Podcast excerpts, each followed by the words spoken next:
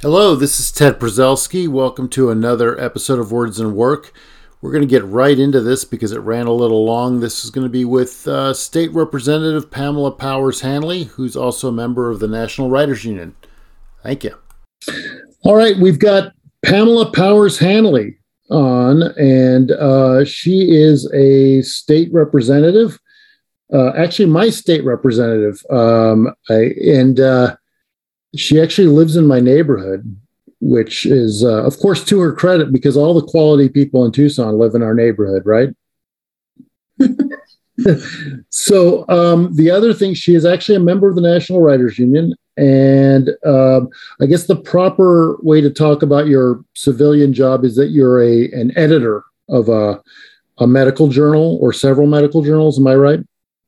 Right. I'm uh, currently an editor with the American Journal of Medicine. And before I joined the Arizona House of Representatives, I was managing editor of the American Journal of Medicine for several years. Yeah. But yes, I've had a had a long uh, history in corporate communications, and I have a, a background in journalism. My degree is in journalism from Ohio State.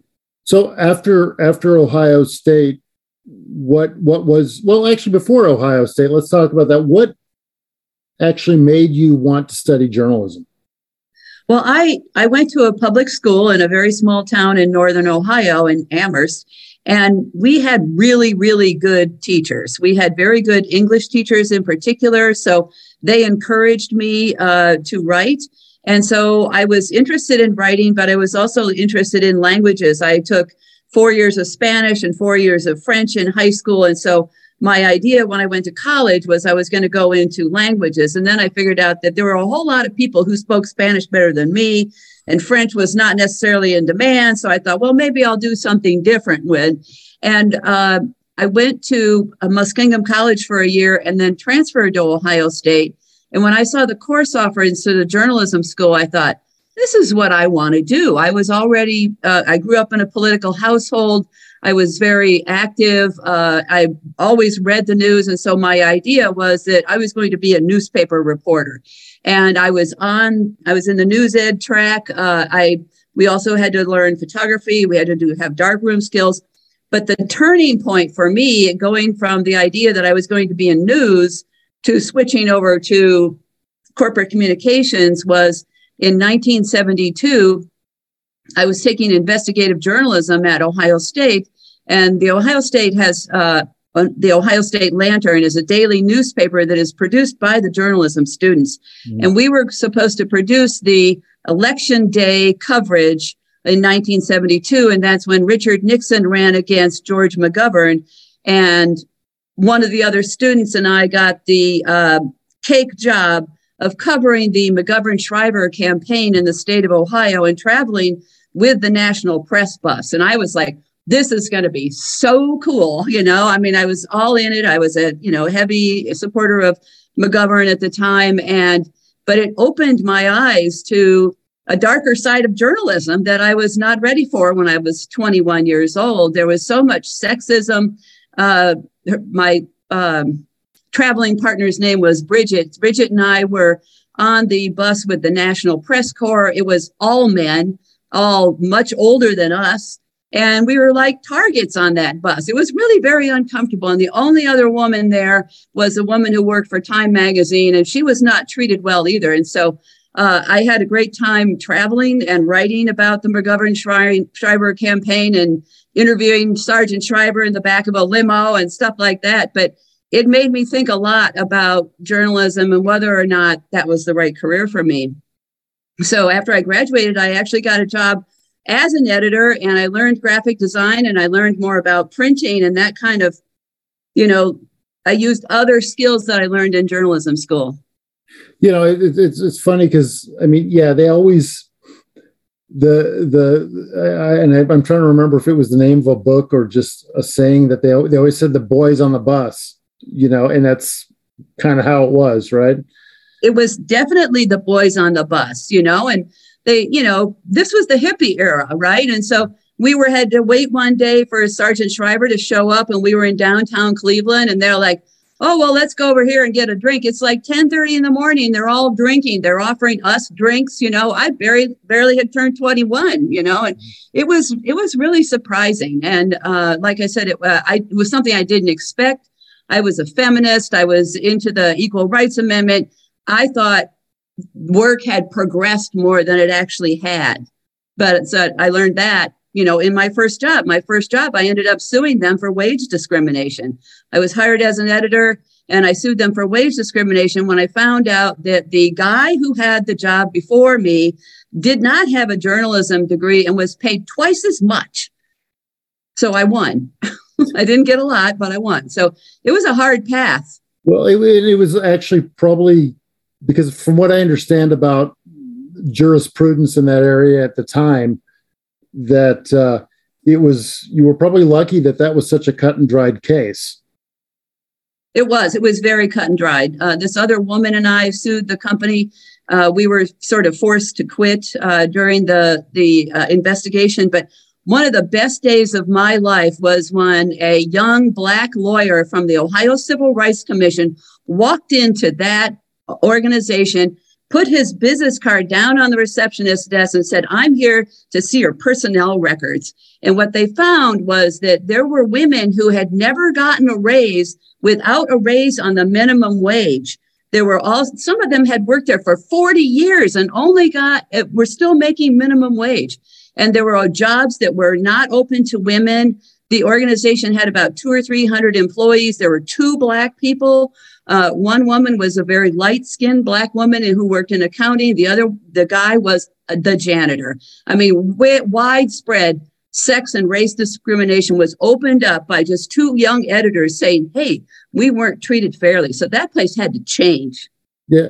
Well, and, and we'll get into how much, because I, I mean, these are stories. I mean, my, uh, my, my mom tells me stories about her being in the work in, in academia, which you'd think would be more you know open but it's not you know back you know back in the early 70s too.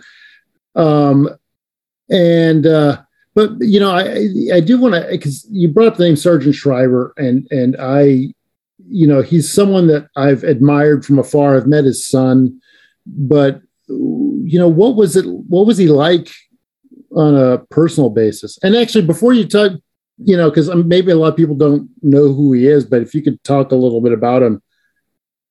Right. Well, besides being McGovern's uh, running mate, you know, he was married to one of the Kennedy daughters. And, you know, in the 60s, growing up, you know, uh, during the Kennedy administration, that whole family and Sargent Shriver, they were all, they were celebrities. And so I was really, I was kind of awestruck. Uh, Bridget and I were in the back of the limo with him. Unfortunately, she was running the camera and I don't have a picture, but he was so nice to us. He was so engaging. And here, you know, here we were, two 21 year old college students, you know, with our little pads and paper and asking him questions and getting quotes. But he was just really, really nice. One of the things that was really something when we uh, went to Cleveland to to go to the uh, McGovern Shriver headquarters, it was like in an industrial area and there was like stuff everywhere. I mean, you can relate, you've been to the Democratic Party headquarters. People were making phone calls and stuff like that.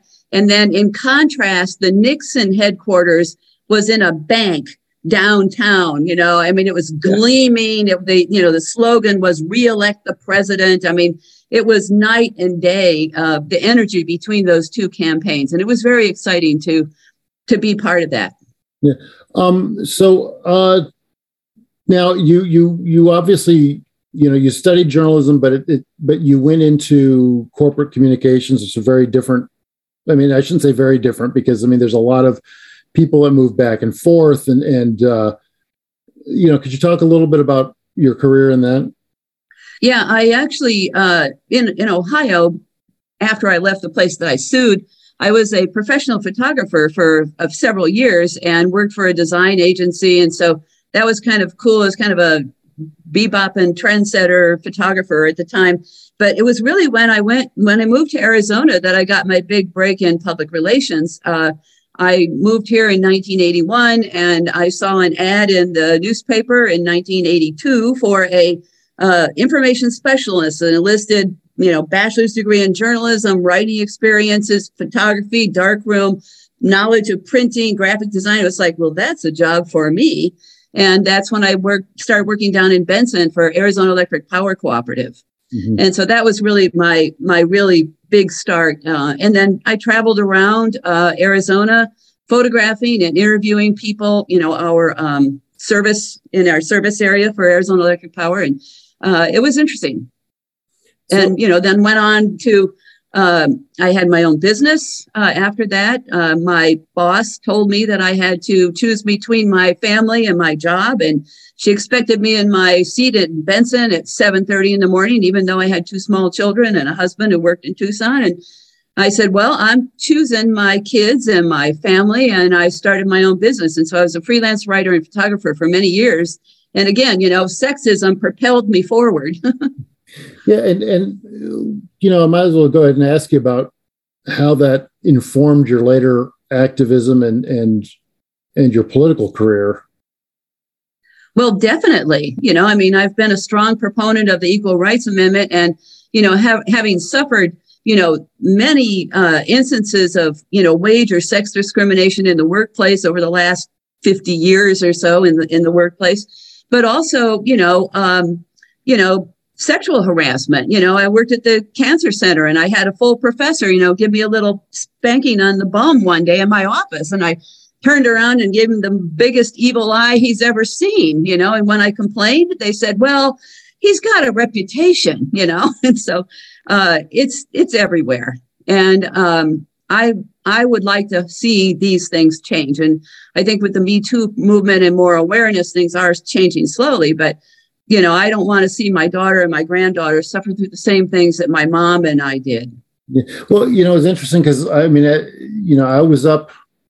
Actually, it was only a couple weeks before everything shut down. I went up to the legislature with a group of union activists, and you guys found a backdoor way to bring up the ERA that day. Um, and what I thought was interesting was, I mean, a lot of stories from you and other women representatives. I think a lot of, of your male colleagues kind of gave you guys some room to do that and didn't jump in on it. But the thing that was funny to me was hearing from some of the people who were opposed, um, kind of denying that this ever happened to them. And and to me, I was sitting there going, "Well, lucky you, I guess," I guess, because this seems to be a thing that's happened to every woman I know that's worked, that's been in a workplace, which guess what? It's the 21st century, so that's everyone now. So I, you know, I mean, how frustrating was that? And do, but do you feel like you got anything accomplished by getting the stories out or? I, I think we accomplish a lot when we get those stories out. And I, I understand what you're, what you're referring to. And I think when I was listening to those stories from some of those other Republican women legislators, it was like those were stories about privilege. You know, they didn't have issues because they had more privilege than I did or more privilege than than other women do.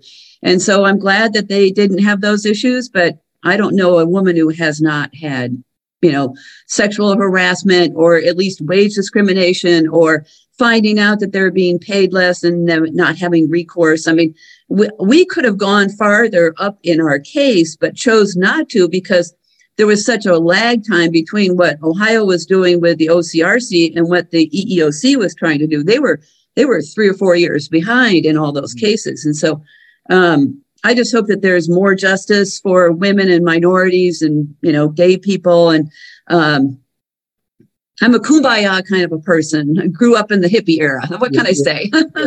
I mean, if you know what I, I mean, I, I, you know, you don't. It's always hard, and I, I know that. You know, I mean, I'm I'm getting old enough now that I talk to younger people who are getting involved, and I and I say, well, you know, it's better now than in my day, you know, and and and of course, I, that makes me sound like an old guy and i don't want to do that but where have things actually improved in, over the last few years and and and um, you know the other thing i'm curious about is is how much progress has been made in the last few years because of me too Well, I think there's been quite a bit of awareness raised regarding Me Too, and I've been cheering on some of these, uh, you know, some of these convictions that have come up with it. I mean, I think we have a long way to go. I mean, we see that in particular on social media where uh, women and minorities are really targeted sometimes, especially women of color. And so there, there's a long way to go, but Me Too, I think, did quite a bit to bring things forward. Yeah. Well, you know, it's funny because, you know, back, you know, 10 years ago, I had a, a, a blog that I was writing about politics and, and, and, uh, there was a woman, I'm sure you're familiar with her, Donna Gratehouse, you know, had a blog that was no less strident, no less uh, biting than mine was, or no more biting or strident than mine was. But she had just this bevy of trolls that would write her constantly. In the meantime, I had two people, um, uh, and, and one was, I mean, as far as trolls go, was quite lazy. I mean, maybe every few months he would write something to me, and that would be it. And, you know, in the end, I knew what the reason was. I mean, it wasn't, I mean, she was a great writer and she hit all the right targets and everything. But the only difference was her gender you know and and um yeah so there there is this kind of weird thing online where certain men feel they can be feral i guess. I i don't know. And, and i i don't i don't get it. I don't even get what the sport of it is. It's like i i, I wrote a nasty letter to someone. Oh well good good job. You know but uh so but but what would you know, um, so let's let's go ahead and talk about your career in the legislature because this is going to be. I think I think you've already have you already announced your electoral plans to the world? Yes. Okay. Yes. All right. Because I, I, wasn't sure if that was just me because I'm you know we're such good pals, uh, but but you are not planning on running again. Right. I'm retiring. Yeah. So you've got um this will be your last session so what do you hope you can accomplish? Yeah, this will be the end of my third term. And um, I turned 70 last summer, and I decided that uh, I was going to pass the baton, you know, hopefully to somebody who comes along and asks questions and doesn't take anything at face value up there, because that's the thing you have to do. And so, um, yes, for this last year, I actually have just been reassigned to, as ranking member for the Health and Human Services Committee. We've had a number of Democrats and a couple of Republicans who have resigned uh, to either run for another office or for whatever. Some couple have joined the Biden administration. And so we've had some shuffling of the uh, committee assignments. And so ranking member of the Health and Human Services Committee is going to be good for me because I wanted to make my final push to be uh, maternal and child health and the social determinants of, determinants of health, including increasing TANF and also affordable housing. So all that lays right there squarely in Health and Human Services. We are also going to, well, we're assuming that we're going to hear some more bad anti-abortion bills and those will go through that committee. And so you know, Bolding wants a strong voice, and so I'm a strong voice. And so that's where I'm going to be. Uh, the bills that I'm going to be proposing are going to be similar to the ones that I've had in the past, although I do want to expand my truth in renting bill, which um, has uh, a requirement for transparency for fees when somebody rents an apartment. Now, the apartments are really expensive, but when you rent the apartment, they can add hundreds of dollars of fees on top of that rent. So maybe you say, oh, well, $1,200 a month, that seems like a lot, but I guess I can get it together. And then they add another 300 on top on of fees that you didn't know about until you get there to sign the lease. And so uh, I am, I want to look at evictions and I want to beef up that truth in renting bill a lot because I, I want to help people keep food on the head, food on their table and a roof over their heads. Um, expansion of TANF is also a biggie, and I'm going to be working with Rebecca Rios on that. Okay, um, TANF, um, could you just, you know, just for people who are listening that might not know what that is, what is that? Yes. TANF is temporary assistance to needy families. And so it's what used to be called welfare. And so Arizona is one of the stingiest states in the country for TANF. I think our maximum per month for like a family of four is under $300. I mean, it's very low. And it is set, uh, it is uh, tagged at 36% of the 1992 poverty level. That's why it's so low. And it's capped, so it can't go up. And so my bill that I had in 2021 would have taken it to the 2010 poverty level and it would have increased the amount dramatically. It also would have increased it to the full five years allowable for the um, for the by the federal government. And so with that increase in the amount and increase in the five years, it would give families uh, like seven or eight hundred dollars a month in TANF, which would really help them you know, it would be like the pandemic unemployment. It would help people stay afloat and stay off the streets uh, in order to hopefully lift themselves out of poverty or maybe give them the time to get themselves through community college or something like that. And so I think it's very important. We have stingy policies that are forcing people out of their houses. And um, it's not fair. It's not good for any of us to allow people to live with disease and poverty. Yeah, I mean, when we have the money to fix it. yeah, well, exactly. I, you know, and I'm I'm really glad to hear that housing is one of your priorities because in my day job, housing issues are by far the most frustrating because I know that there's resources out there. It's just that we don't have a way of getting to them sometimes, and uh, it's um, and uh, oh, I you know we'll, we'll get into my other my my frustrations in general with that, but you know I, I, think you know most of them are, and you probably have the same ones I do. Um, so you're a member of the National Writers Union, um, and uh, even though you're an editor, and and you know writers always have to have some tension with their editors, and you know but um, could you talk a little bit about why you think it's important to be a union member?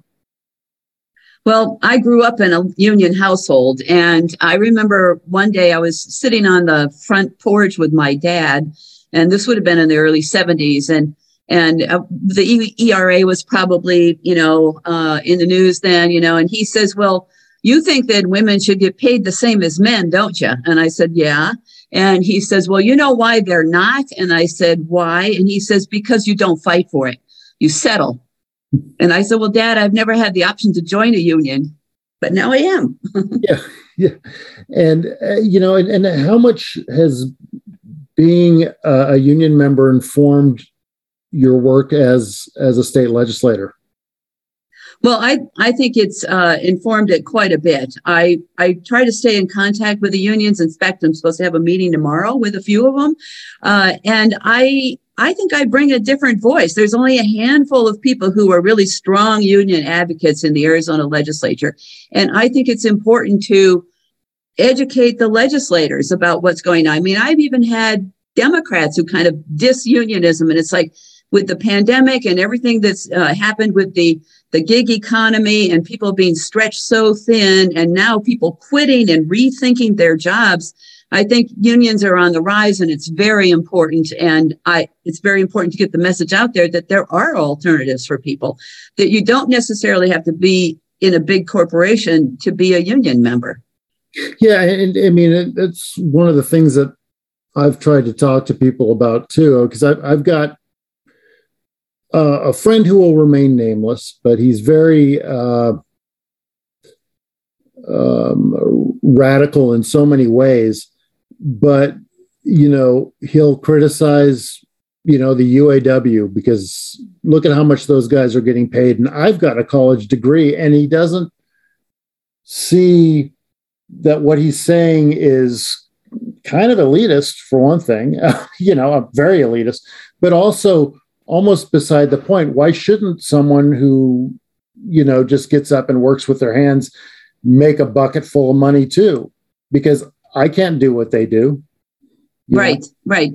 And, you know, I saw that growing up because pretty much everybody in Lorain County was, was had a dad who was working for the union. And if they didn't, then they had a dad who was wearing a suit and going to that factory. You know, I mean, I had I had friends whose kids whose uh, dads were in management, but most of us had fathers who were, you know, worked for the Ford plant or the steel mills or the shipyards or Thew Shovel where my dad was. And, you know, they were hardcore union members and working men. But, and we had, you know, I grew up in a little, you know, it was a small house, but, you know, we always had paid vacations. We always had health insurance. I got my first eyeglasses from Union Eye Care. So we were very well taken care of, although we lived very modestly but well, you know, and uh, with the National Defense Student Loan, I went to college. My parents didn't go to college, but I went to college, and so did my brother. And so it was a way for the middle class to to rise up. It's not just the union's PR story; it works, you know. Yeah, it's always that that bumper sticker, and I wish that they'd make more of them that says, "Do you like weekends?" You know, thank a union. You know, just sort of. I think you know, but but one of the things that's funny eh, that that I think has hurt the movement is that uh, because so many people are not unionized now, and so many businesses have taken advantage of that, that it's almost like you can't even tell people, well, you know, you get these vacation days. It's like, well, I don't actually, you know, um, but uh, that's the way it is. Well, and the way the way they scam people so they're not full time. Yeah. You know, getting back to the apartments you know, I just moved into my apartment in Phoenix this week, and I must have dealt with three or four different people at the apartment management uh, office in Phoenix because they're all part time, and no nobody knows what the other person did. You know, it's just uh, it's awful. You know, people shouldn't have to you know scramble from one job to the next. Well, I I, I wonder too with the current situation and and where you know, whatever you want to call the folks that are running everything want it to be, how long they think that's sustainable. You know, uh, people can't afford houses One, the salaries we're paying, but we want to pay those salaries. It's the only way we're going to make this work. And, um, you know, we're going to have part time people at our, our jobs who don't have either the inclination because of you know how we're treating them or the time to really learn the job. I mean, I, I just you know, in some ways, I, I kind of wonder if the union movement's better for the folks with money too. Yeah, I mean, or at least uh, the demands again, of the union movement. You know, going going back to my apartment experience you know they i said okay i want a six month lease. They send me the lease electronically. I said well this says 12 months. Oh okay we'll change that they sent it back. They sent the six month one, but another page still said 12 months. It's like, where you need an editor, you know? Come on. I mean, it, there were so many mistakes in the process. And again, you know, these are people who are all working part time. One year, I met uh, a person at one of these property management buildings who was working at several different properties and trying to keep all those, you know, people and contracts and rent checks, rent checks straight is difficult. Yeah. So one last thing, I mean, you're you're the editor at a medical publication. Um, how much is that of that has been helpful for you in in the last couple of years of, of dealing with the current crisis, as far as as a legislator or as a person, even? Well, it, it one of the things that I have to do with the American Journal of Medicine is that when I was managing editor is I was the person who had to read every article in every magazine. So I learned a lot. I had already been in healthcare and medicine since the late 80s as a freelancer and then in public health, but it really gave me a lot of background. So on the health committee, like, you know, for example, I was talking to some lobbyists from the Arizona Medical Association earlier this week, and they were talking to me about a change in prescribing of certain drugs. And I said, oh, no, no that's a bridge too far. And they're like, oh, we're so glad you understand, you know? And I said, I had to read every article for 20 years and I got a lot of it still up here somewhere in my brain. And so, yes, it's been very helpful in the legislature because I can ferret out the BS a little easier and some of these very complicated medical issues. Okay, well, cool. Well, thank you very much for speaking to me. Well, thanks for inviting me. Thank you, Pamela, and thank all of you for listening. I'm Ted Prezelski. Words and Work has been a presentation of the National Writers Union Tucson chapter and Downtown Radio. See you next week.